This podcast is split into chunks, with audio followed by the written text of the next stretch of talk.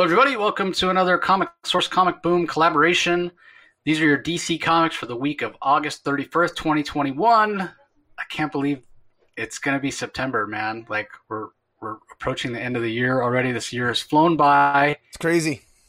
I'm already starting to think about, best of 2021 episode. And I told myself, okay, this year, whenever I read a book and I think, oh, I've got to remember this for the best of, I'm going to start the list early so I don't have to go back through every book I read. Here we are almost in September. I haven't done it. Yeah. No, it's been a crazy year, man.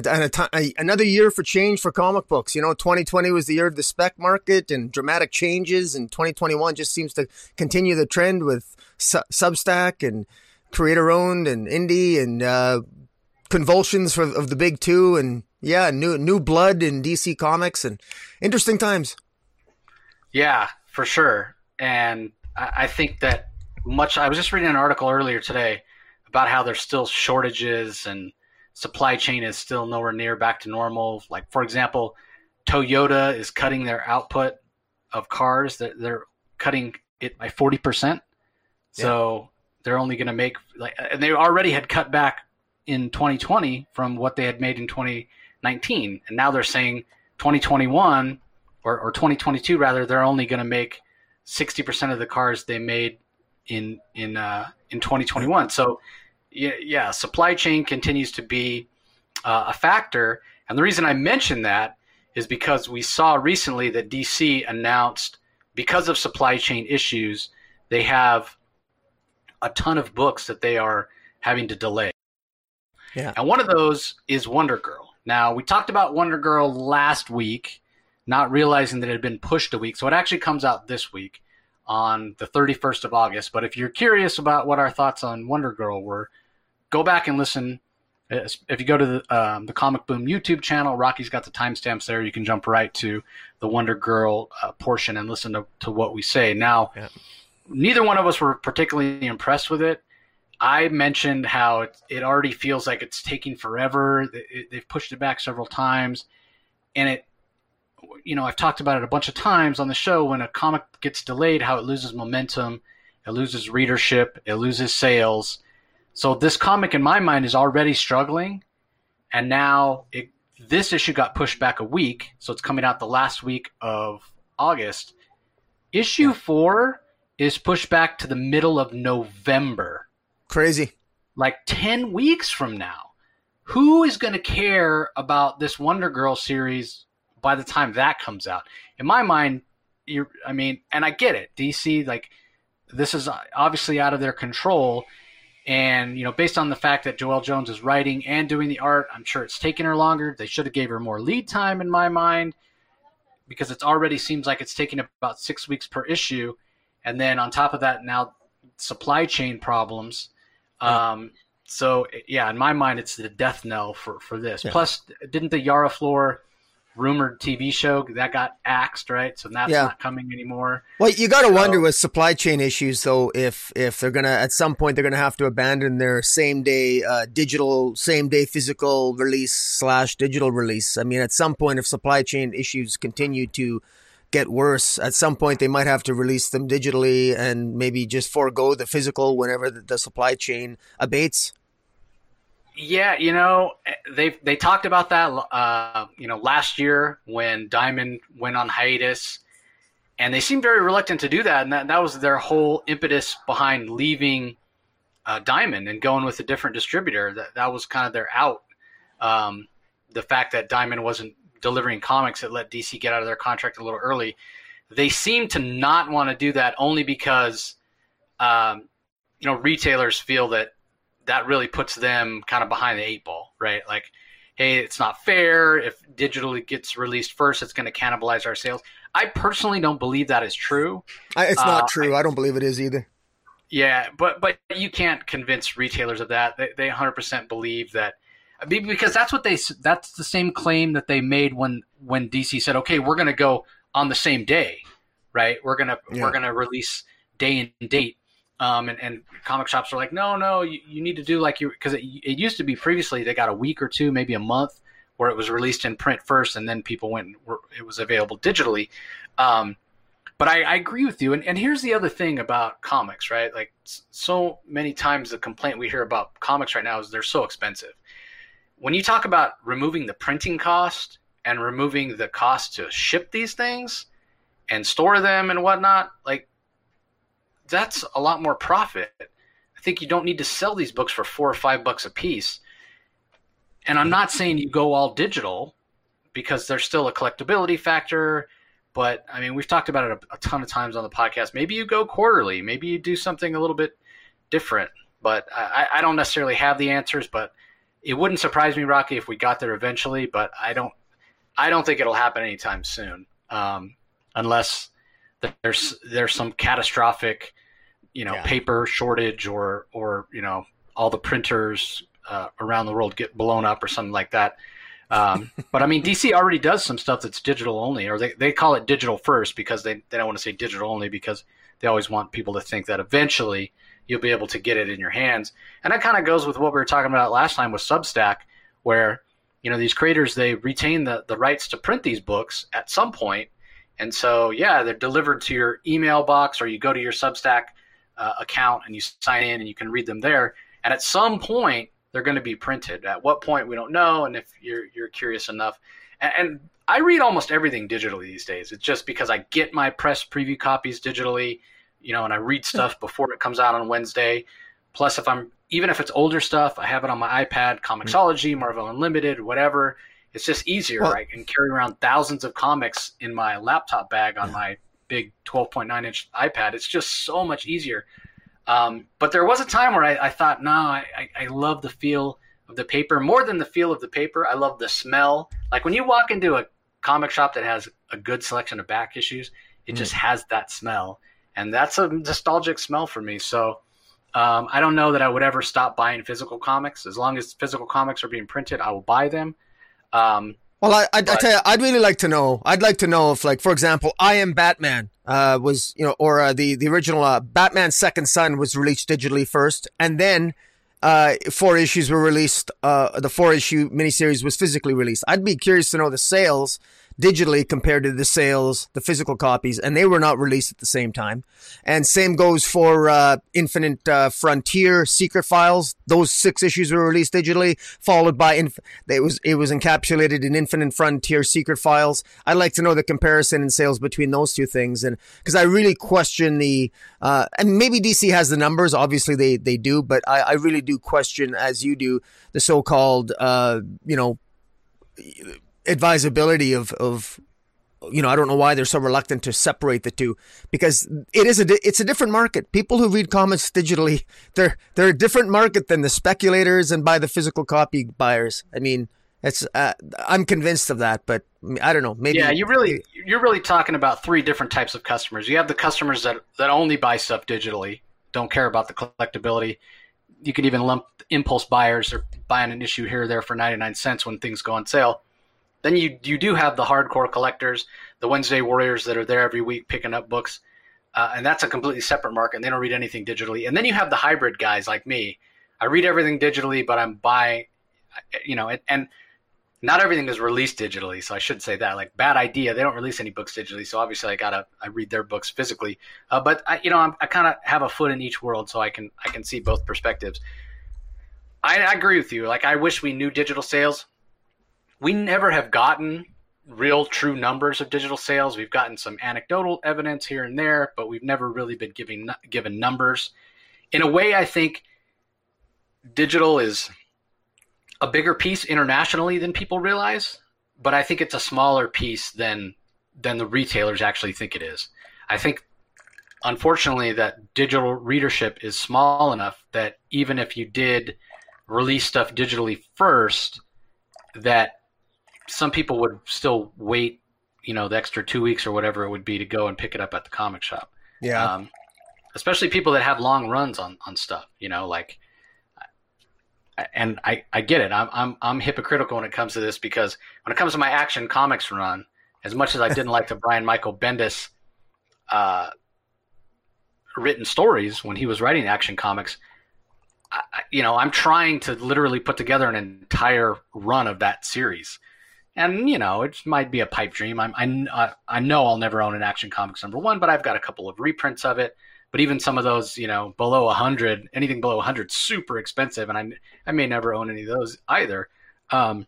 But I can easily afford each new issue of Action Comics that comes out to continue that run. So regardless of who's writing it or how bad the stories are, I'm going to buy it because I want to keep that run going, even if I'm not reading it or I'm just reading it digitally. So anyway, that's more than enough about digital and Wonder Girl. And again, I just wonder how much that, I mean, 2.5 months between issues. That's just insane. And it's not like it's some crazy, like doomsday clock, right? Where it's the sales juggernaut where people are going to show up for it. By the mid-November, people are going to have forgotten. You and I probably won't even remember what the hell happened in Wonder Girl number 3 or 4 or whatever it is that's out this week. So it's unfortunate. So anyway, let's start with the first book. A lot of annuals this week, which is kind of strange for well, I guess it is and it isn't. A lot of times when there's the last week of the last Wednesday of the month, that's what they'll do, especially if it's an extra Wednesday or in this case, an extra Tuesday. And this is the 5th Tuesday of the month of August. So, you know, most things are on a 4-week cycle, but given the rest of the creative team a little bit of a break and the ability to get caught up. So first thing that we're starting off with is Midnighter Annual 2021. I don't know why they just call it Midnighter Special. How do you have an annual when you don't have a regular series going on? Obviously, the backup in Action Comics is what this story in this issue concludes.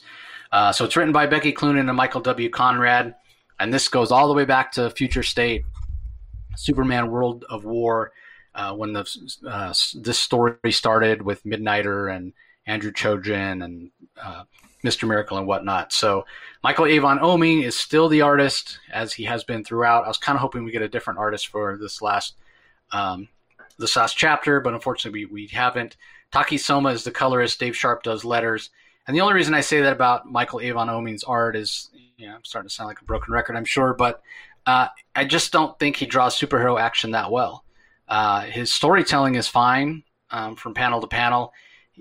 He definitely has a very stylized sense when it comes to anatomy. If you're familiar with his art at all, you'll know that this is not like anatomically correct, and the proportions and whatnot are not exactly right. He exaggerates things for effect, and I don't mind his sense of storytelling. I think he has a very good sense of storytelling actually, but his style is just not a style that's ever really resonated with me. All that being said, I thought that and maybe it's because we get such a big chunk of story here, but getting a big chunk of story to conclude the Midnighter story and close that time loop and actually allow Midnighter to break out of that time loop so that the future is uncertain and that possible future that we saw in Future State may not come to pass. And that's not a big surprise because we've always been told Future State's a possible future or a potential future. So all that worked really well for me. And I thought it was okay. It ended up being a story that, while I probably won't go back and reread it, I think in the end it ends up making sense. Now, again, if this was drawn by somebody whose art I really enjoyed, I think I would go back and reread it in one sitting to kind of get a better feel and a better understanding of exactly what went down. But again, that Avon Oeming art is just not an art style that that really speaks to me. So again, I thought it made sense in the end. The argument could be made that the story doesn't really end because again, we break out of that loop, but the way the story ends with Andrew Trojan and his assistant, who's basically housing his consciousness at this point, it definitely leaves the story open for more to come. But I got to be honest, I hope there isn't any more because I probably wouldn't read it anyway.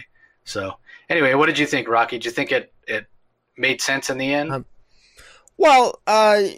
I mean, straight up. Well, first of all, we've been reviewing every issue. So does it make sense to us? Kind of, sort of. Yeah, sure. I had to read it multiple times again. Let me just, I'm not trying to avoid your question. It's a seemingly simple question. Does this story make sense? And while sure, I mean, in the sense that it's a time paradox. I generally love time travel tales, but you know, it actually occurred to me for the first time that reading this annual, we finally get to this annual. And by the way, the title of this issue isn't revealed until page 22. There's 42 pages in this comic. You have to get to page 22 before you finally get what the title of this issue is. So you can tell that I think that they intended this to be two separate issues, or they must have, I think, at one time intended for this to be a series of another two backups. But I got the strong sense that they're cramming all this into this annual just to put this out of its misery.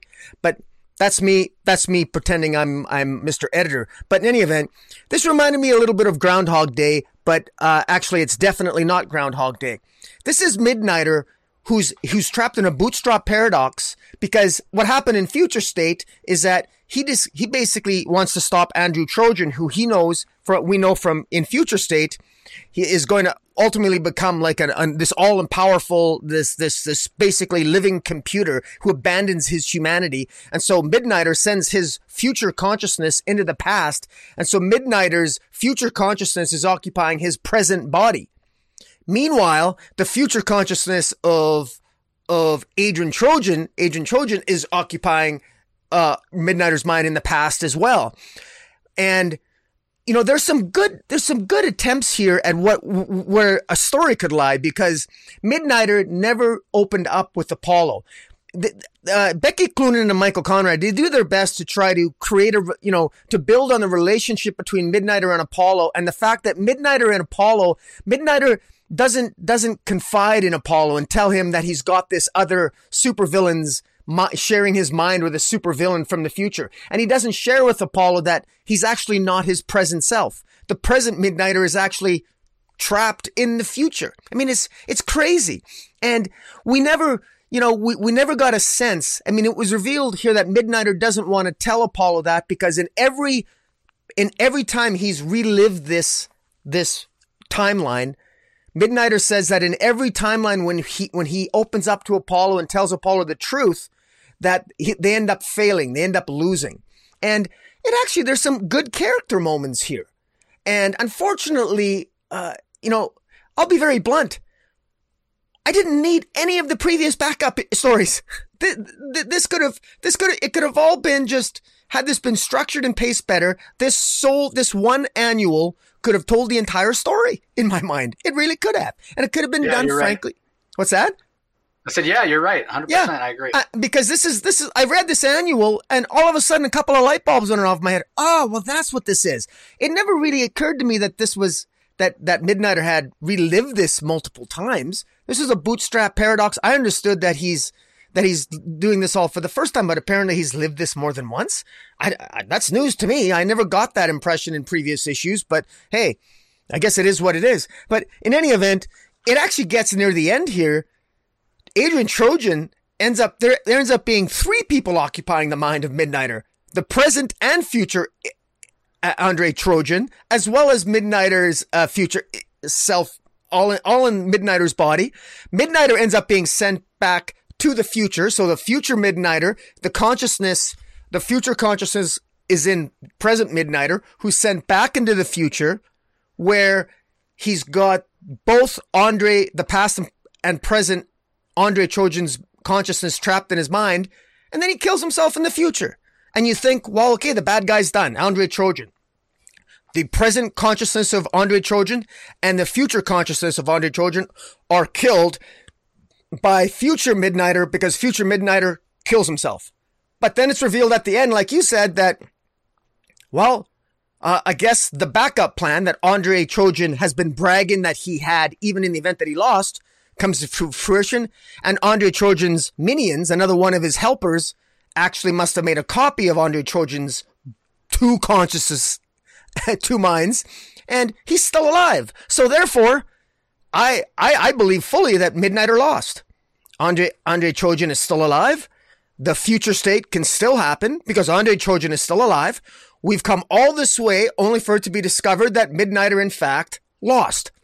period. He just plain lost. He was outsmarted by Andre Trojan. And I gotta tell you, like, I agree with you with the art. I'm not going to sit here and continue to say, you know, I'll just say that Michael Avon Oeming, this isn't the right series for him. This did not work. This was the wrong combination of writer and artist. It did not work. And the pacing and the structure of this story was just off from the beginning. And this just doesn't work. I'm just glad this story is over. And I don't want this to be referred to at the end. Of all the stories for Future State that we reviewed, I'm generally positive on all of them. I think DC's done a good job. Future State was hit and miss, but all the stories leading into Future State, from Marika Tamaki to Tinian's The Magistrate, to Suicide Squad, to Teen Titans Academy, all those stories are taking shape nicely moving into Future State. But except for this one, even the Superman, Philip Kennedy Johnson, I mean, that's we're moving toward Warworld. But this one has been, I think, a significant miss. And it doesn't bode well for this. So I would prefer just to forget this. But there you have it. Here's the thing. Up until this annual, I would have said that I agree with that. Like, it's been a mess. It doesn't need to exist. It should be erased. It hasn't worked. But like you said, in this annual, and again, maybe it goes to the fact that we got such a huge chunk of story in this annual, to me, it finally came together to the point that there's interesting concepts here. And if it were done correctly, I am curious. And I'm more curious about sort of the relationship. I think the best part of the story was the interaction between the Shiloh Norman, Mr. Miracle, and Midnighter. So that would be more of what I would want to see. I could really care less about the Apollo Midnighter thing. That's never interested in me. But the number one thing you'd have to have, I think, is just a different artist, because to me, that's the part that it's a chore to read because I don't care for the art. Maybe it's just goes to what a great job Fico Osio and Brandon Easton and the creative team for Mr. Miracle, Source of Freedom, have done. That's the part of the story. All of a sudden, I'm this huge Shiloh Norman fan, you know, and I want more stories with him. So maybe that's it. All right, well, let's move on. Next book we're going to talk about. This is a big one. It's one a lot of people have been waiting for. I've had mixed feelings about the fact that there's another big event starting. Feels like we just finished Joker War, and now we have Fear State. So Fear State Alpha is out this week. It kicks off the Fear State event. It's written by James Tynion. The art is by Riccardo Federici, or Federici, Italian artist, mostly known for his cover work at DC. And I thought his art, it blew me away. Like his cover work is so good, but they're static images. And a lot of times when you try to make that transition, maybe the storytelling isn't as good. Maybe, you know, from panel to panel, things can get lost. I was very impressed. I don't think I've ever seen him do any interior work, at least not in a comic that I've read. So while I was going through and reading this, I didn't realize it was him. And I probably should have, just based on the line work and sort of the cross-hatching and textures that he gives us. But when I got to the credits page and I saw it was him, I was very impressed. So I thought that was done very, very well. The colors by Chris Sotomayor. Letters are by Clayton Cowles. So, you know, I've talked at length about how I'm sort of tired of fascist villains. I'm not a fan of the Magistrate as this villain group. Wasn't a big fan. Didn't enjoy the Magistrate story in Future State as much as Rocky did. And again, I just kept going back to here we are. We just finished Joker War, and now we're getting another big event. And I think I said either last week or the week before, why the hell would anybody live in Gotham? At this point, you got to be insane or like a masochist to live in Gotham. But Tynion, to his credit, he actually sort of addresses that. And it's exactly because Gotham is the way it is, and because it just had this traumatic event with Joker War, that now this Fear State is happening. You know, Simon Saint, he just wants power. We know he's somewhat of a mustache-twirling villain. He just wants power, and he's recruiting Jonathan Crane to basically level up Gotham City, right? Like the whole theory is, well, look at what Bruce Wayne had to overcome, look at the fear and the trauma in his childhood, and look how it purified him and allowed him to evolve into Batman. let's take that same principle and apply it to an entire city.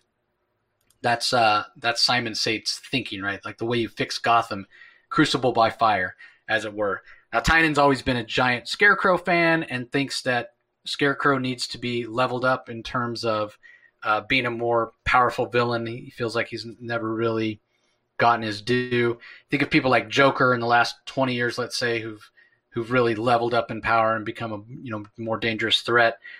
Scott Snyder did it with the Riddler in Year Zero, Batman Year Zero, and Tom King kind of added to that in the War of Jokes and Riddles. And the Riddler's now much more he's a much bigger threat than he used to be, right? Where it was just kind of a gimmick and felt like it was much more the Riddler from sort of the Batman TV show. Riddler's an A-level threat now. Tynion's bringing the Penguin back, right, to that higher level instead of just being this corrupt casino owner. Well, he's doing the same thing with Scarecrow. He thinks Scarecrow should be, and maybe it goes back to Tynion's love of horror. In my mind, that Scarecrow is one of the more sort of horror-centric, especially with the way Jorge Jimenez has been drawing him lately and the way that Tynion portrays him. So, yeah, I could see it. I've never been, a big Scarecrow fan. I could kind of take him or leave him. But everything that's happening in here in Fear State is making sense. And the other thing that I really, really enjoyed beyond the art and the colors, which, again, are absolutely fantastic. Like, and maybe it's because Riccardo Federici is slow. Maybe that's why he does just covers. Man, if he can give us one or two books like this a year, I'd be happy with that. This man needs to be doing some interiors, though. Do something beyond just the covers. He's not an artist that I buy every cover, but I do buy a few here or there that I really enjoy. But, man, if this is the talent the guy can bring to interiors, because the thing that is most impressive to me about his art is how emotionally impactful it is, especially in the scene between Simon Saint and Jonathan Crane inside Arkham Asylum, because this is a flashback before A-Day and all that. It's just so impactful. There's so much emotion there, and you feel it. The other thing that Tynion does really, really well in this issue is this is the setup issue, right? This is the bookend. We're getting Fear State Alpha, and then at the end we'll get Fear State Omega. Those are the two issues that officially kick off the event and then end the event. So we know they're going to play throughout all the Batman titles. So Batman, Catwoman, Nightwing, Detective Comics. So there's a lot of Harley Quinn. So there's a lot of different moving parts. There's a lot of different aspects to the story. We've seen some house ads in the last couple of weeks where Tynion has talked about, okay, this is sort of the portion of the story that's going to happen in Harley Quinn with Poison Ivy. Here's the portion that's going to happen in Nightwing with the Anti-Oracle and whatnot. And so, different titles in the Bat family are going to cover different portions of the story. But for these bookend titles, it's got to be everything. We've got to get a little taste of each storyline. And when you do that in one of these kind of bookend issues that start and end series, it can feel disjointed. It can feel like it's not paced really well because you're getting little chunks, the beginnings in this case, of a lot of different disparate storylines. Tynion makes it all happen seamlessly. It all makes sense. It all comes from one seed, Simon Saint and the Peacemaker 01 being sort of out of his mind with fear toxin and all that, I think, sort of sets up really, really well. This is one of the best sort of bookend starts to one of these kind of events that I've seen in a long time. The parts with Sean Mahoney, Peacekeeper One, done really, really well. We get our first look at Anti-Oracle, that interaction between Simon Saint and Jonathan Crane, like I mentioned. We see Batman sort of in the clutches of Scarecrow. So I thought all of that, the setup, it is very much a setup issue, but it's all set up just very, very well. Everything you need to know is right here. If you haven't been reading any Batman since, I don't know, way back when Tom King was writing it or Scott Snyder or whoever, you can pick this up. You can pick up Fear State Alpha and just read this, and Tynion tells you everything you need to know so you can dive into Fear State if you so choose to join this event as fall is getting underway and Halloween is around the corner, and see what's happening in Gotham City. So these aren't easy issues to write in my mind, because you are having to basically start a bunch of storylines, kick off a bunch of different storylines for the various Bat titles. But I thought he did an excellent job. I was so impressed with this. I'm actually looking forward somewhat to Fear State now. I'm not over the moon excited for it by any means, but I was sort of dreading it. You know, I was like, God, I just feel like I just finished Joker War. Now we got this other giant event, and I'm just sort of tired of it. I don't feel that way anymore. I'm curious. I'm in. I want to see what happens. I want to see how these storylines play out. So I got to give Tynion a ton of credit, and Riccardo Federici, and Chris Sotomayor on the colors. I think everybody in this issue did a fantastic job. I was very, very impressed with this issue. What did you think, Rocky? Yeah, I like it. It was really good. I apologize for those people who are watching. I'm just having some issues here. Yeah, usually you're able to flip through the pages. Well, yeah, and it's for some reason, unfortunately, that's not what's it's not what's happening here. I don't know why. In any event, I'll figure it out. In any event, yeah, no, I agree with you. I appreciate all your comments make complete sense to me. One of the things that I love the entire premise of the fact that focusing on fear, you know, the fact that pushing Gotham to its, just like Batman overcomes fear and he becomes a better Batman because of it. You know, Scarecrow almost like, you know, Dr. Jonathan Crane takes credit for how great Batman is. And, you know, it makes sense. I like the thought that Tynion put into this, that Dr. Jonathan Crane is more of a genius than he's given credit for. He's put far more thought into fear and the idea of a fear state than I think a lot of people would normally give him credit for. And I really like you said at the beginning, when Simon Saint actually approaches him, and it's, unfortunately it's not working, but I don't know. I'm just gonna leave it here. It's not working, but.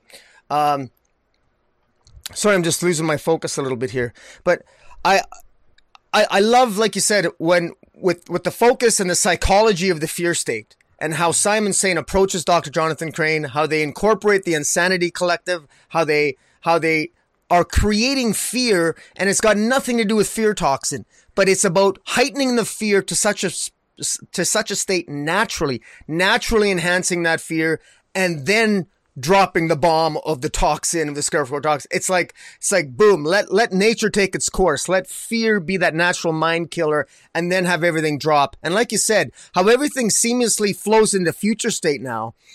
You know, it's like you and I, we've said it before, how Future State almost was, it's almost a curse as opposed to a blessing in disguise, because what Future State did is that it just seemed to drop too many bombs right away, and we didn't need it. I would almost have preferred, if all this would have been a natural organic build-up to Future State, this might have been a better story, but I'm still enjoying it. It's just a little bit odd how they did it. I hope DC never does this again, having a Future State where they drop a bunch of revelations and then we go back into the past and then build up the Future State. I wish they would not have done that. I would have preferred this been organically developed. Having said that, I am enjoying the journey. I'm enjoying the ride. I like I said, I like how things are going here, and and there's so many moving parts. Like you said, so many moving parts with Alleytown, Catwoman, with Ghostmaker, with Harley Quinn, with Poison Ivy, with all. This is a rich tapestry, multiple characters across multiple titles, and we got writers at the top of their game here. We got Tynion on Batman, we got Tamaki on Detective, who's kicking ass. We've got Stephanie Phillips on Harley Quinn, which I think, you know, she's, you know, doing an admirable job there. We got Ram V on Catwoman, and all these narratives seem to be syncing relatively well. I think Harley's a little bit out of whack there a little bit, if I'm being brutally honest, but even that, I'm happy where this is. This is, I'm going to miss Tynion. I really am. I'm really going to miss him. Joshua Williamson has some pretty big shoes to fill come November. Yeah, I would agree with that. The other two books, you didn't mention John Ridley on The Next Batman, also a very talented writer. And then of course, Tom Taylor on Nightwing that ties in as well. And yeah, one of those things that I forgot to mention, I'm glad you brought it up. One of the best parts about the scene with Jonathan Crane and Simon Saint, when Crane is basically giving his price, like, yes, Simon Saint, I will help you out. I will help establish a fear state in Gotham City. I want, $25 million or whatever it is. And a great lab and chemicals and my costume back. But the most important thing that I want is I want credit, right? He wants credit. He feels like he's never been given his due. So that's very telling. And I think a perfect way for Tynion to level up Jonathan Crane. Because I do feel like he's always been second-rate or maybe even third-rate villain in the comics. I feel like the most malevolent sort of successful Jonathan Crane ever was actually in the Batman Begins movie, where he's feels like much more of a threat than he ever did in the comics. So, all right. Well, on to the next book. It's Static, Season 1, Episode number 3, written by Vita Ayala. We have Pencils, Inks, and Colors by Nicholas Draper Ivey on pages 1 through 12. And then we have Pencils and Inks by ChrisCross on pages 13 through 20. And the colors on 13 through 20 are by Will Quintana. Letters throughout are by Ann World Design. So bit of a different look to the book than we've had so far. And I don't know that it worked as well for me, but what did you think of this issue, Rocky? Can you see me flip through the pages here? Yeah, it's working. It's working? Okay. Yeah. I thought this is getting a little bit derivative for me. It's a little bit kind of predictable, but overall the story it's not bad. It feels a little bit derivative because we got sort of like, I mean, all these students that got their powers from the Big Bang, because there was this protest, there was a protest on the street and it became known as the Big Bang. And there was this corporation that used some sort of secret sort of gas to break up the protest. And it resulted in a lot of the people, a lot of the teenagers at the protest gained superpowers. Of course, Static was one of them. And a lot of his friends gained powers as well, including his arch nemesis. And ultimately, one of the students here decides to betray the rest of them and turn in the other students who gained their powers from the Big Bang. And so it's building up with something. It's building up to something big, clearly. I think where the strengths of this issue lie that I think really resonate for me was the relationship between Static and his father. And, one of the things that I hear a lot about, and of course, this isn't, what do I know about the African-American community in the United States? I just know what I'm told and what I see on social media. But I know there's a lot of talk about there's not enough father figures in the lives of a lot of young black men. And it's really great to see this. This is a character with strong family values, raised by a really great family. And his relationship with his father really comes to the forefront here. You really see how it makes the lead character that much more interesting and a fairly, you can tell his upbringing is very different than a lot of his classmates. And in particular, it does fly over into the other character, Hardware, and who gave him the whereabouts of his secret hideout. And because at the beginning of this issue, the police are looking for, I think it's Metcalf is the character's name. But in any event, that the character that plays Metcalf or Hardware, he gave Static the location of his sort of like a secret headquarters, and the police he has to escape the police, and ultimately he does make it back home, and he ends up with we're learning a little bit more about the power set of Static, how he can manipulate liquid metal. And I'm still trying to get a handle on exactly what Static's powers are. And he seems to be able to manipulate liquid metal It responds to his energy. He calls it kinetic metal. So I like that I'm learning a little bit more about Static's powers because, you know, I'm ignorant. This is, I'm just getting to know Static here. I didn't read his series back in 96 or in the New 52. He had a series. I never really read it, to be quite blunt. So I'm getting to know him for the first time here, and I'm really enjoying it. The art here is fantastic. I found it a little bit funny that Static is doing his own sewing. He's got sewing skills. I thought that was kind of comical. And the fact that he actually does a pretty good job on his own, just coming up with his own costume. And it wasn't his mother that did it. It was himself. So I thought that was kind of comical. There were some nice character moments here. Again, great character moments with his dad.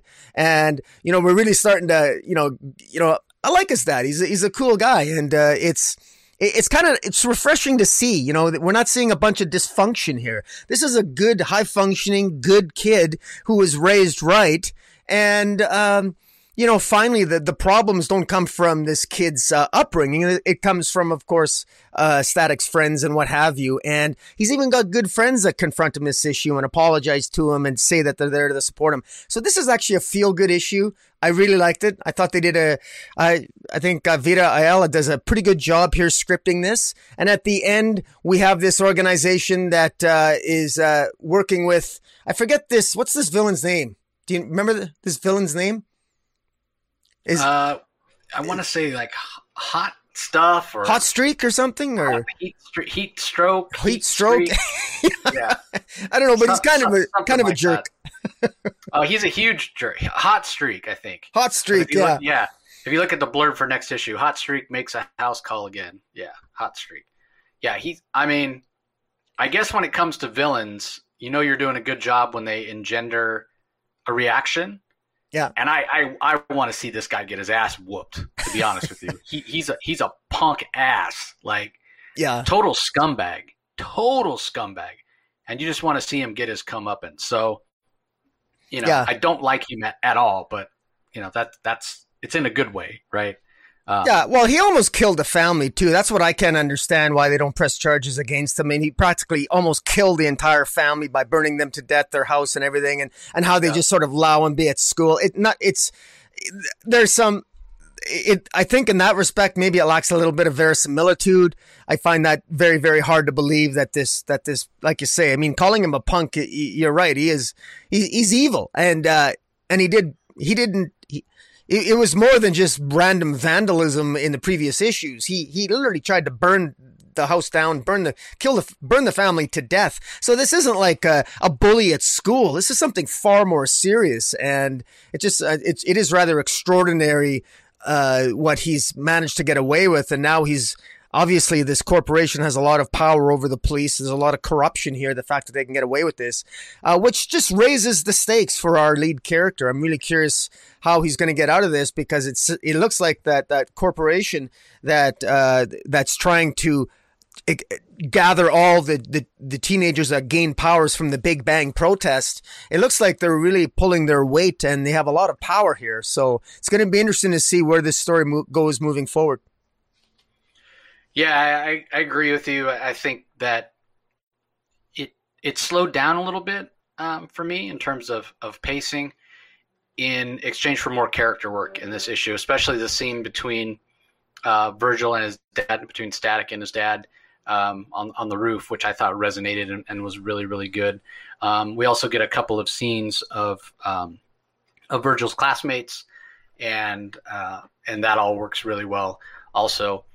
So I expect probably more action next issue with what Hot Streak has done here. And like I said, I hope that Hot Streak isn't being set up to be like the nemesis of Static, right? Where he comes back time and time again, and he never really gets punished.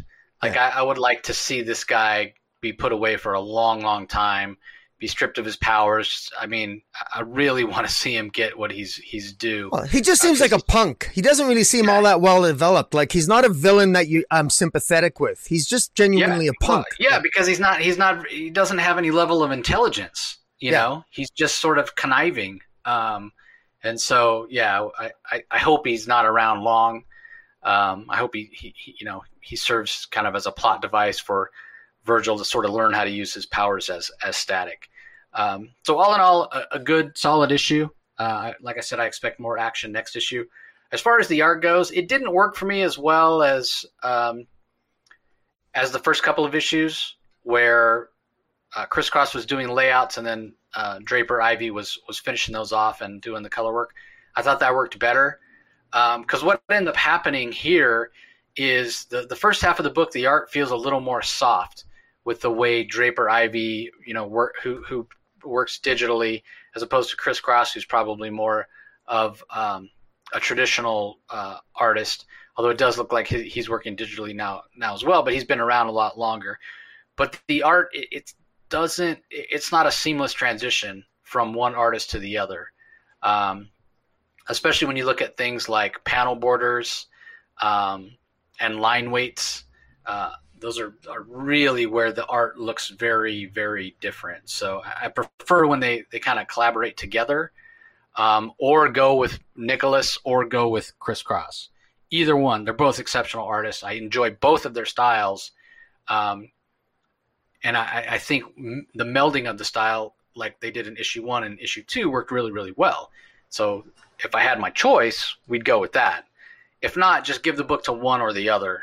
I hope they don't continue to split it up this way. And it's not to say it's terrible, but again, they are different styles. They're different enough that it doesn't necessarily flow seamlessly from one to the other. And I guess they did sort of try to split it up in that the first half of the book is when Virgil is static, and the second half of the book is when he's out of costume.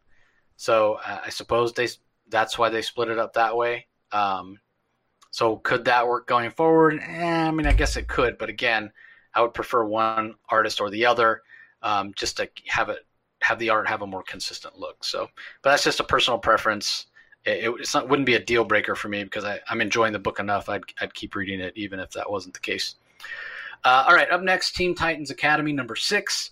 Summer Break from writer Tim Sheridan. Rafa Sandoval handles the pencils, Jordi Tarragona on the inks, Ulysses Ariel on the colors, and Rob Lee on letters. And this is the start of a brand new arc, which is – it doesn't really call back to anything we've seen in this series so far, which in a way is a little bit frustrating, because we have so many storylines, so many plot threads going on. It would be nice to get some headway on some of those, but instead we're thrown into a brand new story, brand new adventure. So what are your thoughts on this one, Rock? I actually think that this was this is actually a storyline that I hate to say this, but I found myself wondering who all the characters were again, because I forgot who they were. And I think I'll take responsibility for my memory being bad. But I actually wish that there was a summary page at the beginning to basically indicate who all the characters were, because I was actually fairly frustrated.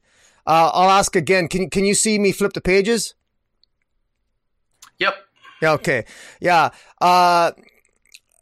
Yeah, this is basically, this reminds me a lot of early X-Men comics in a way. This is the students of Teen Titans Academy are going to a place. This is during their summer break.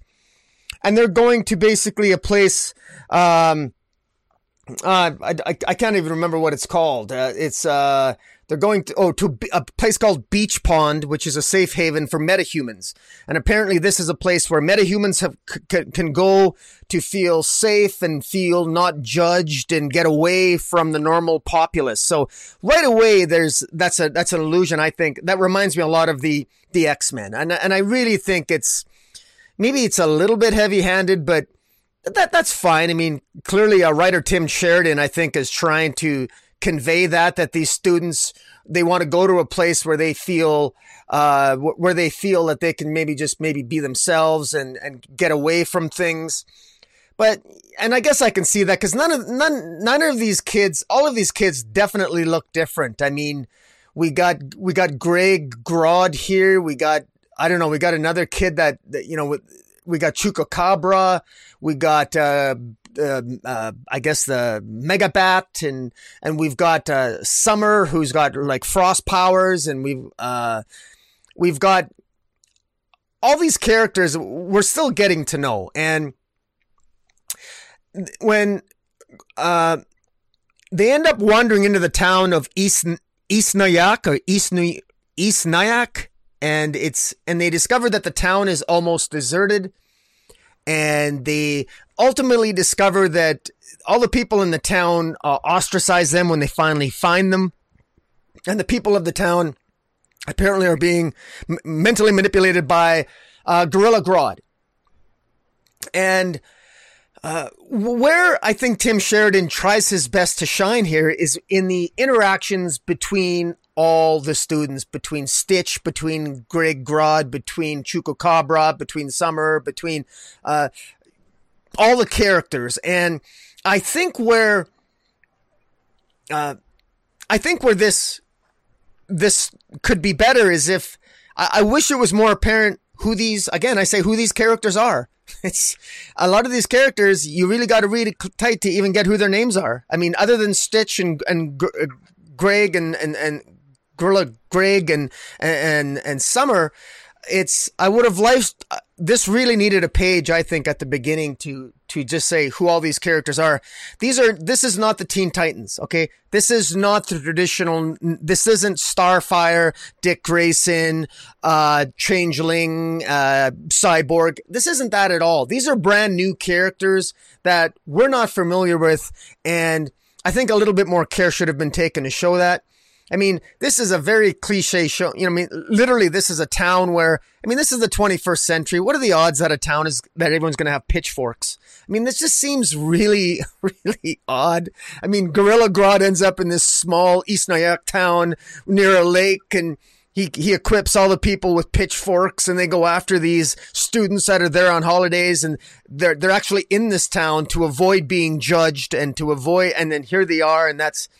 And the very opposite thing happens in terms of what they're actually there to do, and that is have a holiday. Again, it's very tropey, but you know, it does have some character moments. There's probably the most significant one, I suppose, from a character motivation point of view, is there's some flirting going on between Twitch and Chupacabra, which I'm not even sure how you'd characterize it. Twitch is non-binary. Chupacabra is...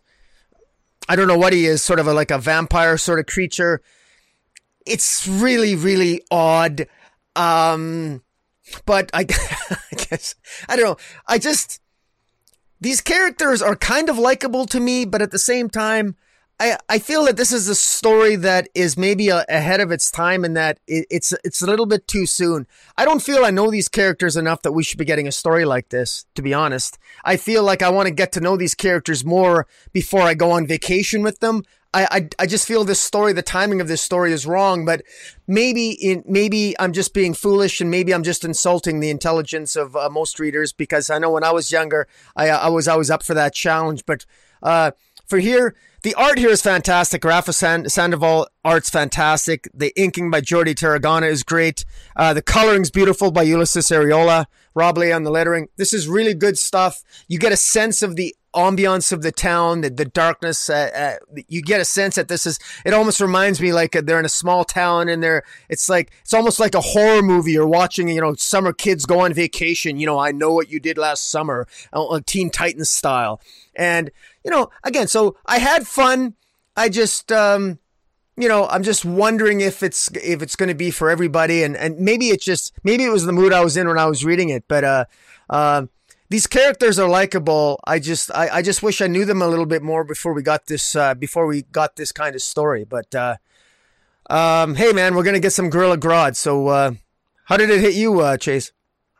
Yeah, I mean, you had the exact same reaction that I did, right? Like, we've been talking about Teen Titans Academy and its potential right from the beginning, but then it was Red X, and then it was a Suicide Squad crossover, and now it's them outside of the tower, outside of school, on a camping trip. You got to establish a baseline first. Like you said, we got to be introduced to these characters. We got to get a chance to see them in the academy environment, and to learn who they are, and to care about them and become invested in the characters. And then you can take them out and do this kind of story. Again, I agree with you. I think it's way too early, and it ends up feeling like I don't have a foundation yet, but we're out there already building the house. I think it has potential. Like you said, the characters are likable. I wish I did know more about them. I wish we hadn't got so much Red X, or we hadn't gotten maybe the Suicide Squad crossover, and we just got some stories of these characters just going to class and getting to know each other. I sort of think back to a lot of what was done across the street at Marvel during the Age of X-Men, when they had their school established. And they had a couple of those series that did a very good job of letting you know who those characters were in that setting. We saw them in the classroom. We saw them in the cafeteria. We saw them in their dorm rooms. And it really gave you a sense of who they were in that environment. And granted, we kind of already knew some of those characters before from, pre-Age of X-Men in the pages of the Uncanny X-Men. But, we know some of these characters as well. We know Chupacabra. We know Stitch. So it's the same boat. So I agree with you. A little too soon for this. How successful it is, I guess we'll have to wait and see. Maybe if we get a little more character work in the next issue, Tim Sheridan can kind of turn around. It's not a bad comic by any stretch. Technically it's very well put together. I agree with Rocky that Rafa Sandoval's a superstar in the making. Absolutely amazing art, great transitions. When we do get little character moments, oftentimes it's to his credit, giving reactions between or interactions between two characters. The color work is done very, very well also. So great line work. I was happy to see him back on the book. And so, yeah, it does have potential, which, the Teen Titans Future State had potential. We felt it was a little overstuffed with story, and Teen Titans Academy title has surprised us a little bit with what Tim Sheridan has given us. I think it's almost like he's worried that at any moment he's going to be taken off the book. So, pedal to the metal and just go as fast as I can in terms of pacing, because at any time they could tell me, hey, that was your last issue. I'd rather they tell him, hey, we're going to give you, 20 issues or 18 issues or whatever it is guaranteed, and then we'll reassess at that point. So he can give his stories a little more room to breathe, because I think that's what they need. Just a little more context in terms of character and who these heroes are and why they're doing what they're doing. Why are they at Teen Titans Academy? Why do they want to be heroes and that sort of thing? So a little frustrating, but overall I think it's still a comic that's worth picking up because the potential's there. Yeah, I agree. All right. Up next, we have Infinite Frontier, number 5. This is from writer Joshua Williamson. We have Paul Pelletier, Jesus Moreno, and Tom Dernick on pencils. Norm Ratman, Raul Fernandez, and Dernick on inks. Hi-Fi does the colors. Tom Napolitano on letters. And I thought this was a monthly book, and then I thought, well, maybe it's weekly or bi-weekly, and then we're getting number 5 this week, and then I think number 6 comes out the very next week. So I have no idea on the schedule. We've talked about it before. We've talked about, I think when issue 4 came out, there's no way they can wrap this all up in 2 issues. They don't. Spoiler alert, because it's already been announced that the kind of the next chunk of story for Infinite Frontier is in another 6-issue mini that's coming called Justice League Incarnate, which, again, I'm going to say what I said before. Just if you're going to do that, just make Infinite Frontier a 12-issue mini. And if you want to put it out, twice a month or whatever, do what you need to do. I just don't understand the if it's all the same story, why are you splitting it up into different miniseries? I know the answer. It's so you can get another number 1 issue out there on the racks. But just give me a good story. Forget about the false bump in sales that you get from a number 1. So that kind of bugs me. But in terms of the story itself, what did you think, Rocky? I really enjoyed this, man. Joshua Williamson is impressing the hell out of me. And I know we joke about it before. You always tease me because I've been pretty hard on Joshua Williamson in the past. But I'm enjoying, he seems to be doing a decent job on Robin. I'm having fun with Robin despite some hiccups. And boy, his Infinite Frontier, I'm really enjoying this. I love the story that's building here. What I think Joshua Williamson is doing arguably even better at times than even Jeff Johns did in Infinite Crisis, dare I say it, is that I feel that this is a character-driven tale leading to the next crisis that is going to hit us in next year in 2022. It's establishing what Darkseid's plan here is. Darkseid has made an offer. Darkseid it's revealed in this issue that Darkseid has created a team that consists of Psycho Pirate, Director Bones, Machine Head, Magog, Extract, Fate, Dr. Savannah, Superwoman. And even Cameron Chase of Earth 2. He's created this team and he's promised them that, look, his argument is very simple. Darkseid has said, look, Earth designated zero always gets the best end of things. Throughout all this crisis, we had the original crisis in Infinite Earths. We had Infinite Crisis. We had Final Crisis. We have Convergence. We have all these crazy crises. And the Earth that always seems to do so well is Earth designated zero, Earth zero. Well, you know what? Darkseid is basically telling, he's recruiting people from all over the multiverse, heroes and villains, saying, look, the real villain here is Earth Zero. They're the ones that seem to cause the problem. And in a twisted kind of way, he's not entirely wrong. It does seem to be that Earth Zero does seem to cause all this havoc. And also what's interesting here, we get some major revelations in this issue, And that is that some people have residual multiversal energies stored inside them that can be exploited. And Darkseid wants to exploit that. And he makes no bones about it. And he tells all the people that are working for him, Director Bones, Machine Head, Psycho Pirate, Magog, all of them. You know, he wants to exploit those energies. But he said, look, let me do whatever I want. I want to crack the multiversal wall. Let me do whatever I want. I promise you I will leave your Earths alone. If you just let me do what I want to do, you can live peacefully. And you can take my word for it. Now, leaving aside that perhaps you might say who on their right mind would trust Darkseid, which I think that's legitimate criticism. I think a lot of these people are crazy for trusting Darkseid. But when you put Darkseid against the multiversal threats that they've faced, like the Batman Who Laughs and the cosmic gods doing what they want, is Darkseid really that much worse? I mean, at least that's the argument. And the mileage on that argument will vary according from reader to reader. But I like the fact here that Darkseid is playing this game. Joshua Williamson has done a good job here establishing what this is. And it's not altogether that complicated. This is simply Darkseid's plan is to use Barry Allen to crack open the multiverse and have access to what lies beyond and control all the worlds in the multiverse. And what happens in this issue is that Justice League Incarnate ends up attacking the Injustice Incarnate along, and the Justice Society is along for the ride. President Superman ends up fighting Machine Head. There's multiple revelations here. Of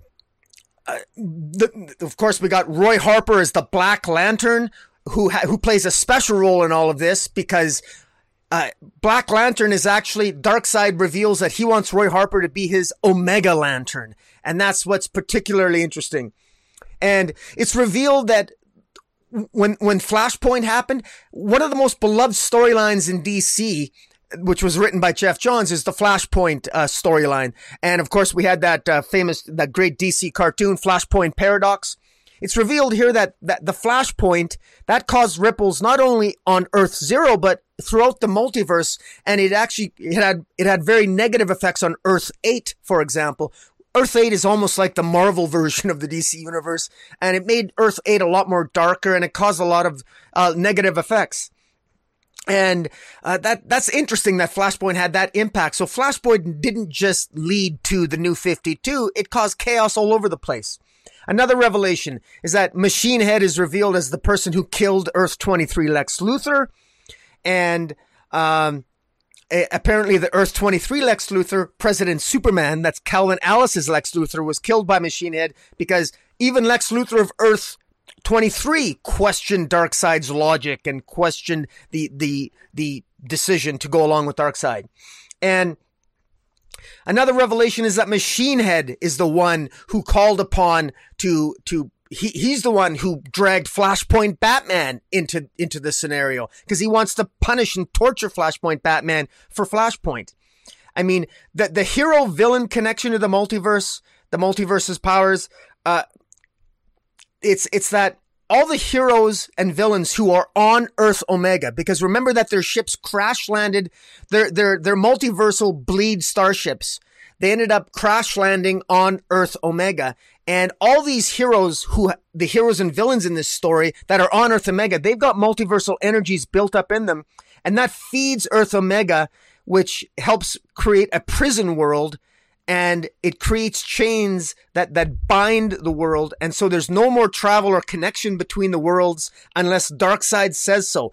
Darkseid is controlling it because of all these chains that are being created as a result of all these multiversal energies being channeled through the Flash as he breaks the barrier, allowing these chains to form, originating from Earth Omega, so that Darkseid can control the traveling between the universes.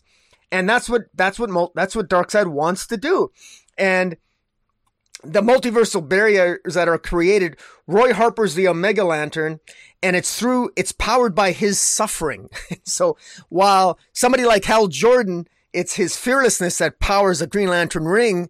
When it comes to the Black Lantern, the Omega Lantern, it's actually powered by Roy Harper's suffering. And there's a great scene here where Roy Harper stands up to Psycho Pirate, and he finds out through Psycho Pirate that Leon, his daughter, is still alive, and he doesn't, he sacrifices his life.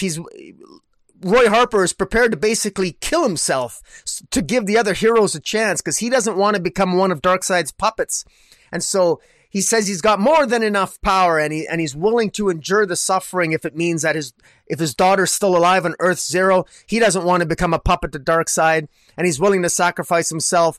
But before he can do that, Darkseid makes an appearance.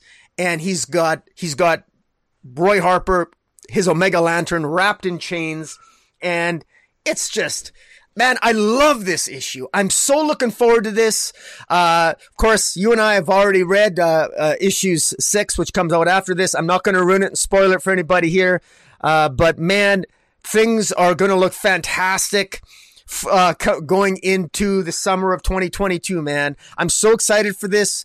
I give full props to Joshua Williamson. I'm so excited for where this is headed. And, man, I don't know, man. Tell me you're as excited as I am, Jace. I'm not. I'm glad that you are. I'm glad you're enjoying it.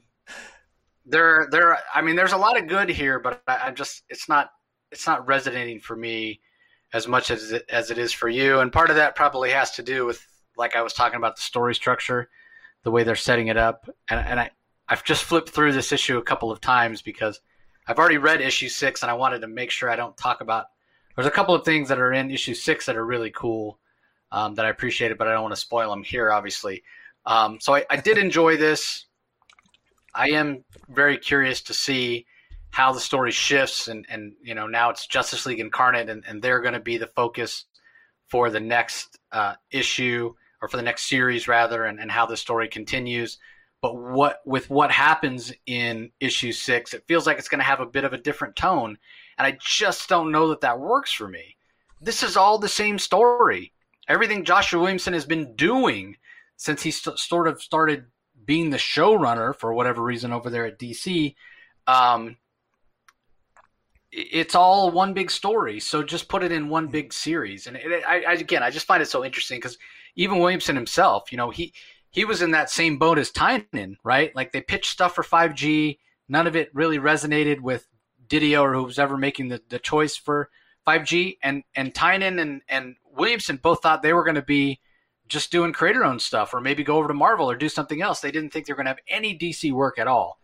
And it went from that to all of a sudden Tynion being the driving force behind Batman and Williamson being the driving force behind everything else, practically, at least in the main DC universe. So, we can argue about whether how successful it's been, if it's worked or not, with everything they've tried to shoehorn in with repurposing 5G stories as Future State and, bringing in a lot of new blood and new talent. And they seem to have gotten their footing, and a lot of the stories that are coming out from them are good. Some of them are great. But is this working for me 100%? No, it's not. And part of the reason I think, is just a difference in style. Like if we go back and we look at things like Crisis on Infinite Earths, Infinite Crisis, even Final Crisis to some extent, even though that was written by Grant Morrison, and we always know his stuff's out there like Pluto, but especially Infinite Crisis, Jeff Johns, Crisis on Infinite Earths with Wolfman handling a lot of that, George Perez art.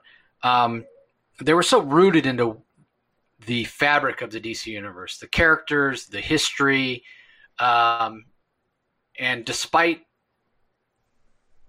them being giant events, especially Crisis on Infinite Earth, it really was paced pretty well considering the breadth of that story. It's why, in my mind, it's still kind of the gold standard for a big summer blockbuster of a comic event. And granted, it had tons of crossovers to kind of flesh it out and make it feel like a more coherent story. But I never felt like at any time that I've read it, and at this point I've probably read it, I don't know, 15, 20 times, it never felt choppy. I never felt like I was missing chunks of the story. Fast forward all these years later to who's been running the big events most recently, Scott Snyder, who, I love Scott. I think he's incredible, incredibly talented. He's a great writer, great guy. But what he did on Justice League felt choppy. What he did on DC Dark Knight's Metal felt choppy. What he did on Death Metal felt very choppy. It felt like we didn't get the whole story. And, knowing Scott the way that I do and knowing how his mind works to some extent and these big ideas that he has, it comes down to bandwidth, right? What can be drawn on the page in this amount of time? How many pages do you have to actually tell the story? And him having to leave things on the cutting room floor because there's just not room for it. And now I feel like to some extent, Joshua Williamson is falling into the same trap. But to make it even worse, we're not even putting it all in one title. I hate to keep beating that horse, but if this is all the Infinite Frontier story, then just put it in the Infinite Frontier book. And if you don't know how many issues it's going to take, then don't even say it's a limited series. Just make it take as long as it's going to take. Yeah. Well, we know that this is a much longer story than that. We know that it's going to. Yeah. But that's my point. The fact that we're going from this Infinite Frontier story to now Justice League Incarnate, which is the same story, but with a slightly different focus and from different perspective. And then we're going to have another story, another miniseries after that. If this is that big of a story, then just put it all in one thing, And I know DC doesn't exactly have patience right now, and they also don't have the bandwidth because honestly, it feels like the scope of this story, what needs to happen, this needs to be a story like 52 or Countdown or something like that, where it's a weekly series and you have multiple writers and you have multiple artists and we get a chunk of the story every week. And there's a bunch of different storylines because that's what it's been, right? Like this is the first issue. Issue 5 of Infinite Frontier is the first time I'm reviewing one of these issues. And I'm not saying, well, there's all these disparate storylines and they haven't come together yet. Everything has come together now. And everything is together in issue 6 as well. Does it split back out in Justice League Incarnate? I have no idea. I haven't read any of that yet, but I think so. I think that's likely. So they probably didn't have the time, and obviously with all the shifting personnel and shifting priorities and editorial decisions and whatnot, they couldn't plan it out the way they did with 52 or with Countdown or with Batman Eternal or any of the other weekly series that DC's done, in the past 5 or 10 years where they plan those things like a year ahead of time, right? And they had X amount of issues already in the can, and then you do something like Batman Eternal where you spend a whole year releasing one issue each week. If Williamson had gotten to do that, I think this would be much more successful. For me, it just feels like there are things that we as readers and fans need to know that are slipping through the cracks. And the less you know about DC history, the more kind of lost you're going to feel. Are there good concepts? 100%. And some of those great ideas are coming in issue 6. Am I curious what happens? I'm very curious what happens, and I'm even more curious what the end game is. Like, what comes next? We've already been told that this. I think I read or heard Williamson say that there's basically 3 miniseries that then lead into a big event. So, Infinite Crisis is the first. Justice League Incarnate is the second. Then we'll get a third, probably another 6-issue. And then it's going to lead into DC's next big event, which we know is going to have Crisis in the title. And that may be the thing that, if anything can, that will bring Alfred back. Or if they do decide to de-age Jonathan Kent. Or maybe dial back on the multiverse of multiverses. But that'll be the next big thing, right? The thing that is the next publishing initiative after Infinite Frontier will come out of whatever Crisis comes next. So I agree with you. There's cool ideas here. But again, it just feels like DC's biting off a little bit more than it can chew. Not because they haven't been able to do this successfully in the past, but just because of the sort of limitations of personnel and the timing that kind of, launched into this maybe a little prematurely, probably without really a choice, because you had to do something. You had to have some kind of noise coming out of Future State, some kind of publishing initiative, some kind of branding. And so they just had to kick this off. But it feels, in a little way, it feels a little bit rushed and like some things are slipping through the cracks. And I'll say the same thing about the art, because every one of these artists is a talented artist, but that it's not, divided up in any way that necessarily makes sense. It's just like, you draw this page and you draw this page and you draw this page. And it ends up feeling, it doesn't feel clean. It doesn't feel like it doesn't get me excited when I look at this art. Paul Pelletier and Jesus Moreno are especially, I'm a big fan of both of those guys, but this art is not up to their usual standards. So I think it's good, not great. I'm more excited about what it bodes for the future than what's actually being told here. Honestly, my favorite thing about Infinite Frontier is seeing some characters we haven't seen in a long time, like Lady Quark. And then there's somebody that's coming in issue 6 that we haven't seen in a really long time either. It's been teased in various comic book websites that somebody, that there's a certain Crisis character that's coming back. So that's been the coolest thing, seeing some of these characters. And seeing the new design of Psycho Pirate is really, really cool. I really, really like the way he looks. And also we see Director Bones back in the old Todd McFarlane design. Little outfit, yeah. Yeah, when he was Mr. Bones instead of Director Bones. So yeah, I'm not quite as excited as you are, but I will admit, after reading issue 6, that Infinite Frontier is as good, if not slightly better than I expected after reading the first couple of issues. I'm very curious to see. I can't wait to talk about issue 6. Yeah, very curious to see what happens in Justice League Incarnate #1. Like I said, if it's a big shift in focus. So, all right. Up next, we have the Harley Quinn Annual 2021. From Stephanie Phillips. Art is by David LaFuente, Marco Faia, and John Samarova. Colors by Miguel Muerto. Letters by Andworld Design. I don't really have much to say here. It's a lot of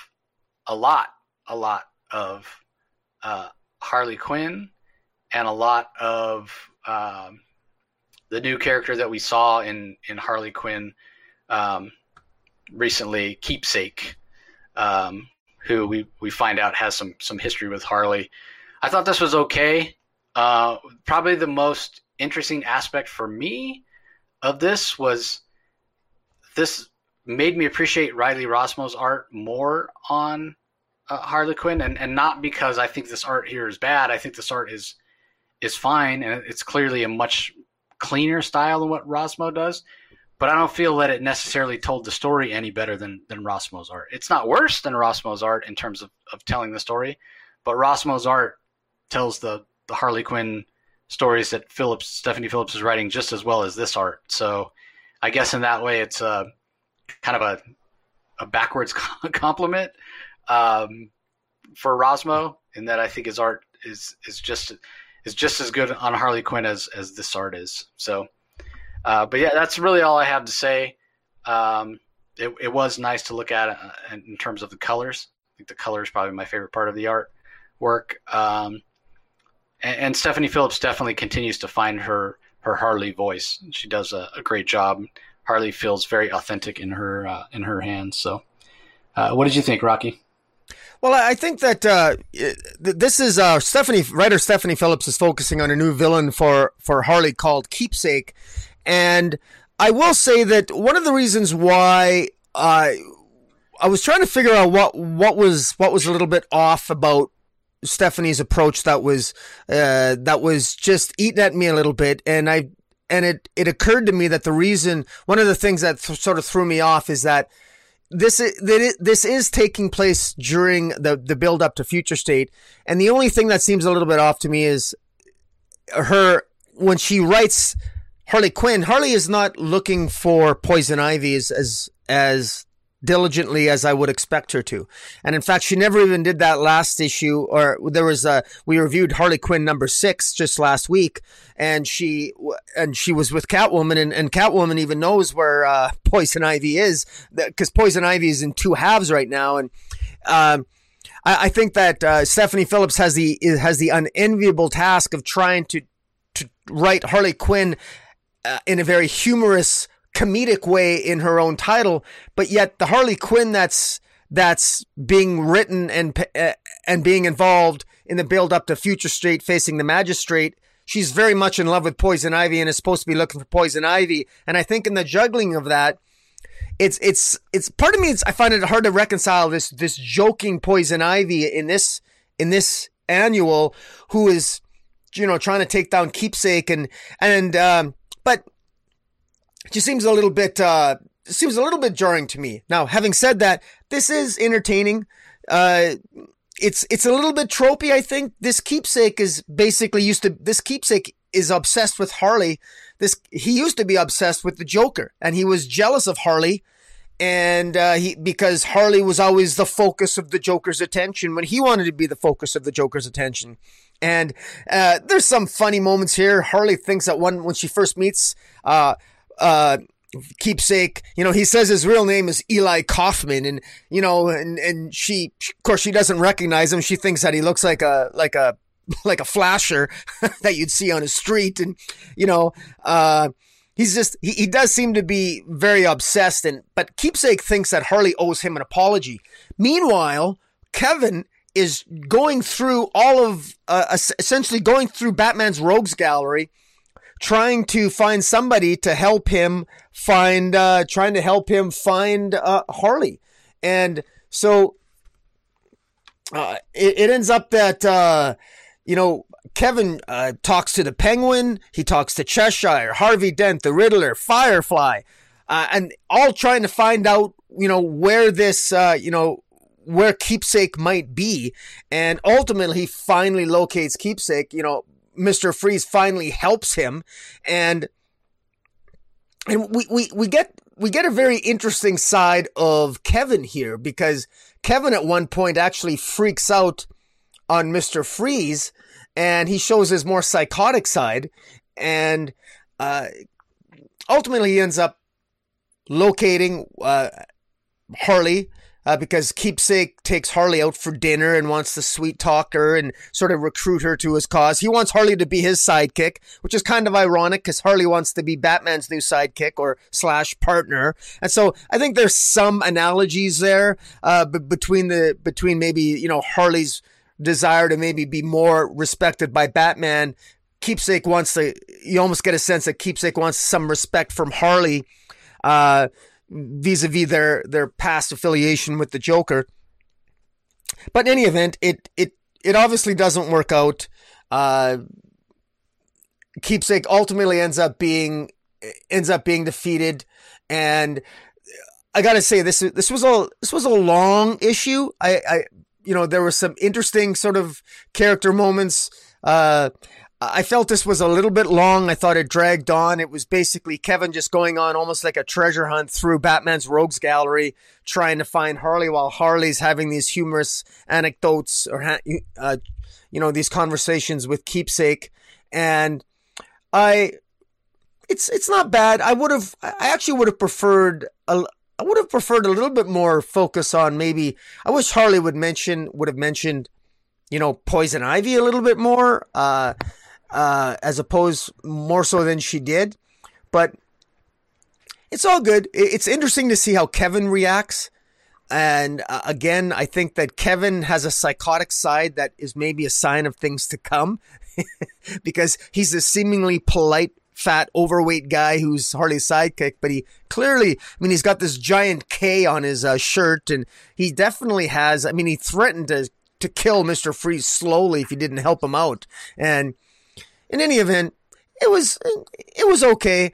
I actually, one commentator I note online made the comment that it would be nice to see more mainstream artists try to draw Kevin, because Kevin's got that weird tattoo under his double chin there. It'd be nice to see how more mainstream artists would draw Kevin. But overall, I thought that this was okay. I want Stephanie Phillips to. I think she shines more in the relationship. I think she knows Harley's character better than this story would reflect. And I'm looking forward to Stephanie Phillips maybe Harley finding Poison Ivy and scripting that relationship. I'd be really curious to see how she approaches that moving forward. Yeah, I mean, I think we'll get that or we're supposed to be getting that in Fear State. So I guess if you're looking forward to that, look there.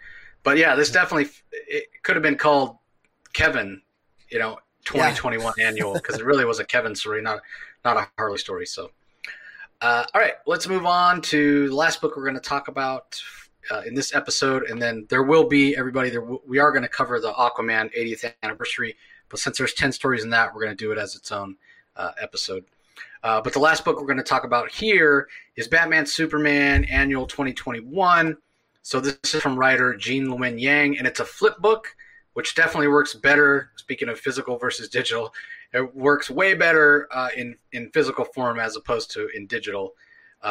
So there's two stories. There's Batman and Robin in the world of tomorrow, and then there's Superman in basically the Gotham City world. So the two characters have sort of switched places, Superman in the world of night, if you will. So the characters that Jean Luen Yang created for his – for his archive of world storylines, they've decided to swap, and they even discussed it in the story how they feel like the various villains that they are going to have to go up again, they would be better off switching worlds, at least until the villains are taken care of. So the Superman in the World of Night is also written by Jean Luen Yang, but the art in that story is by Francesco Francavilla, and the colors are by him as well, with letters by Troy Petrie. And then the Batman and Robin in the World of Tomorrow, also written by Jean Luen Yang, but we have Paul Pelletier handling the pencils, Mick Gray on inks, Hi-Fi on colors, and Troy Petrie does the letters for that side. I know it's a flip book, and that does help to sort of mitigate this somewhat, but these are two completely different art styles. And Francavilla is a fantastic artist, and his stuff is especially good in horror and kind of moody and darker stories. This clearly is not that, right? This is a superhero story.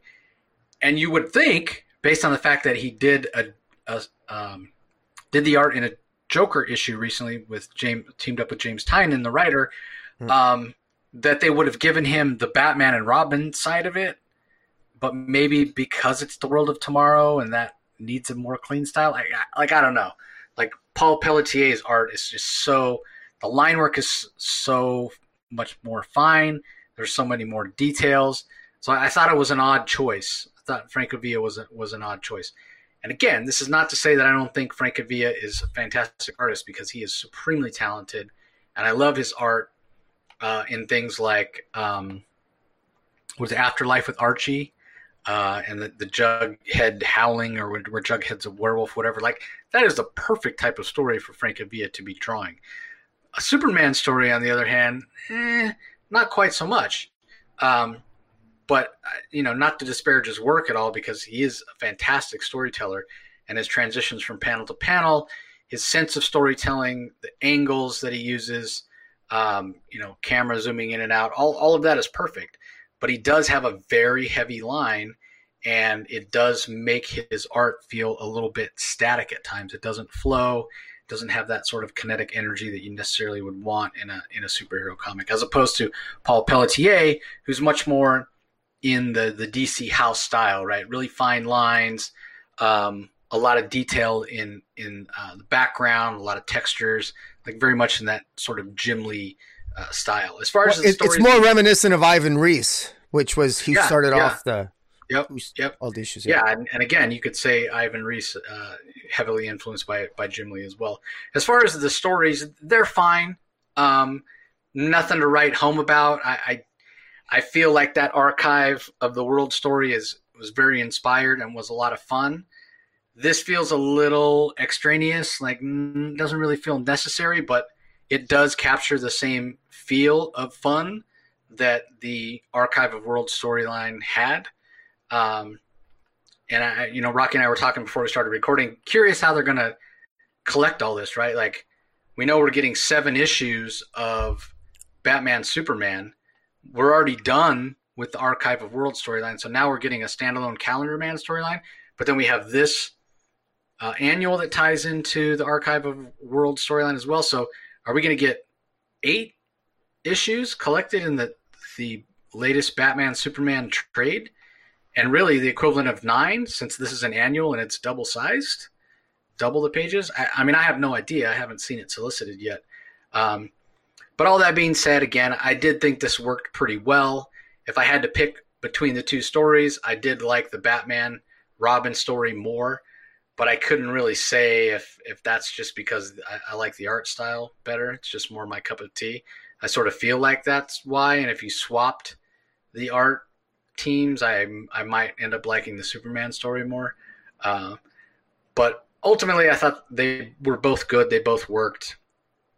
And they sure, like Rocky said, they sure didn't take a very big break between Archive IO stories. We just barely finished it last week, and now we've already got another book that's set in that world. So, but ultimately, I enjoyed it. What did you think, Rocky? Yeah, I enjoyed it. I'm a big fan of Franco Francavilla, his art. I really like it.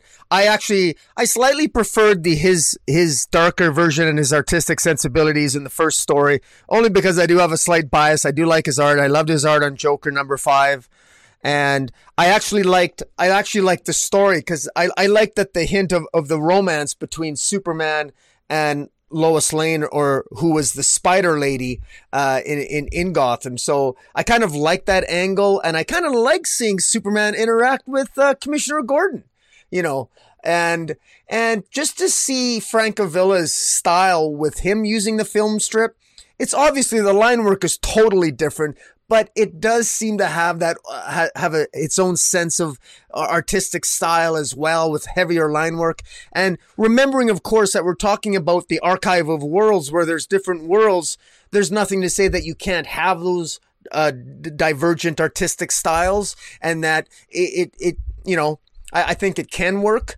Admittedly, it is an artistic shift that is significantly different than those first 7 issues from Batman Superman issues 16 through 21, where we got predominantly mostly Ivan Reis's artistic sensibilities and his style. So this Francavilla style, this does stand out a bit in that regard.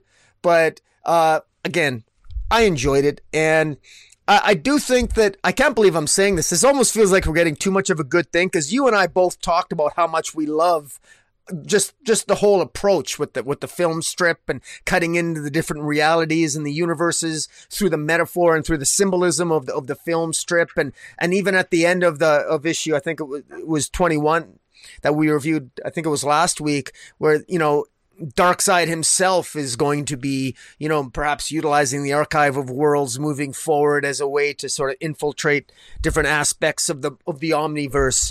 And so it's a great idea, but I think that it's an odd criticism, and maybe it's an unfair one, but it is an odd criticism for me to say that maybe we got too much of a good thing by Jean-Louis Yang. Sometimes it's better to just give us, you know, maybe 4 or 5 issues would have been suffice, and then come back at a later date. But, you know, it's, you know, look, this is as complaints go, this isn't really a complaint. It's more of an underhanded compliment is what I'm doing. But yeah, overall, yeah, pretty good. Yeah, I think that, again, that sort of thicker line that Francavilla uses, like when you look at the borders for the film strip, it doesn't look quite as good when he draws it as when Pelletier draws it, or Yvonne Reese. But again, it's just a difference in style. So, yeah. All right. Well, that does it for this episode. Like I said, everybody, there is an Aquaman 100-page 80th anniversary issue that we're going to cover in a separate episode, just because like I said, it's 10 stories. It's almost a full episode in and of itself. So we want to be sure that we give it its due, and everybody has a chance to check it out. There's a couple of trade paperbacks that are coming out this week as well. There's a Batman Adventures, Cat Got Your Tongue trade paperback that's coming out. There's a Batman Year Zero trade paperback that's hitting stands. Swamp Thing's New Roots trade paperback is also out this week. And I thought there was one. There's the Preacher 20th Anniversary Omnibus Volume 2 hardcover. If you're a big Preacher fan, you might want to check that out. So a few different hardcovers out from DC this week. And for me, again, I'm still just trying to get caught up. No day job has been absolutely insane. I don't even have any creator-owned interviews. People have been reaching out, and I've just been telling them, I'm sorry, I'm too busy. I don't even have any creator-owned spotlights coming this week, at least not as of yet. That could always change at any moment. So what about you, Rocky? You have anything coming up that you want to tease? Well, I decided I'm going to wait till Infinite Crisis #6 before I do all my Infinite Frontier review. I think I'm going to wait on that.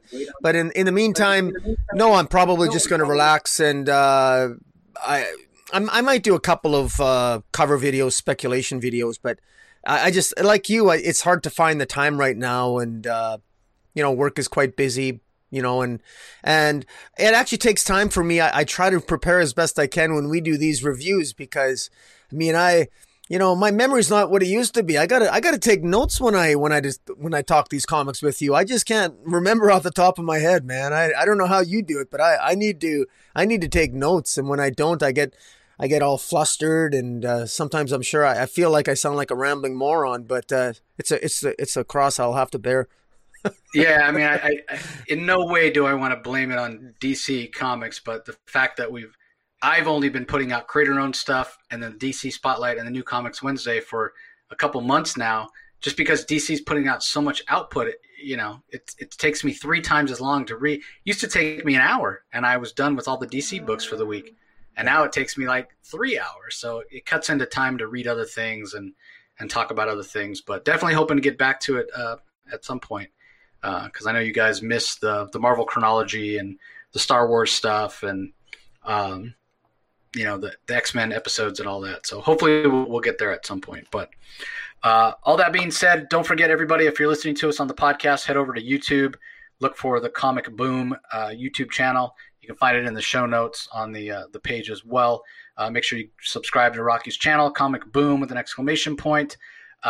Give this video a like, ring that notification bell so you know whenever there's new content coming out. Conversely, if you're listening to us or watching us on YouTube and you haven't already subscribed to the Comic Source YouTube or podcast, rather, whatever podcast app you use, you can go and subscribe. It'll be there directly in your RSS feed on your podcast app or Google, Stitcher, iHeartRadio, whatever you listen to your podcasts on, we're on every platform. So we appreciate the support as always, and we will talk to you next time. See you. You can find the Comic Source podcast on Spotify, Apple Podcasts, Stitcher, Google Play, or whichever podcasting app you prefer. Please tell all your friends about us, subscribe, and rate us. The ratings really help with our visibility and our ability to reach new listeners, especially 5-star reviews on Apple. Also be sure to visit us at lrmonline.com to join the conversation, access the show notes, and discover all our other great pop culture content. If you want to email us, the email address is thecomicsourceblog@gmail.com, or you can follow us on Twitter, twitter.com/thecomicsource. Do a search for The Comic Source on Facebook and Instagram to follow us on those social platforms. All 3 spots are great places to find out when we release new episodes, as well as follow all our convention coverage. So once again, we want to thank everyone for listening, and we'll talk to you next time.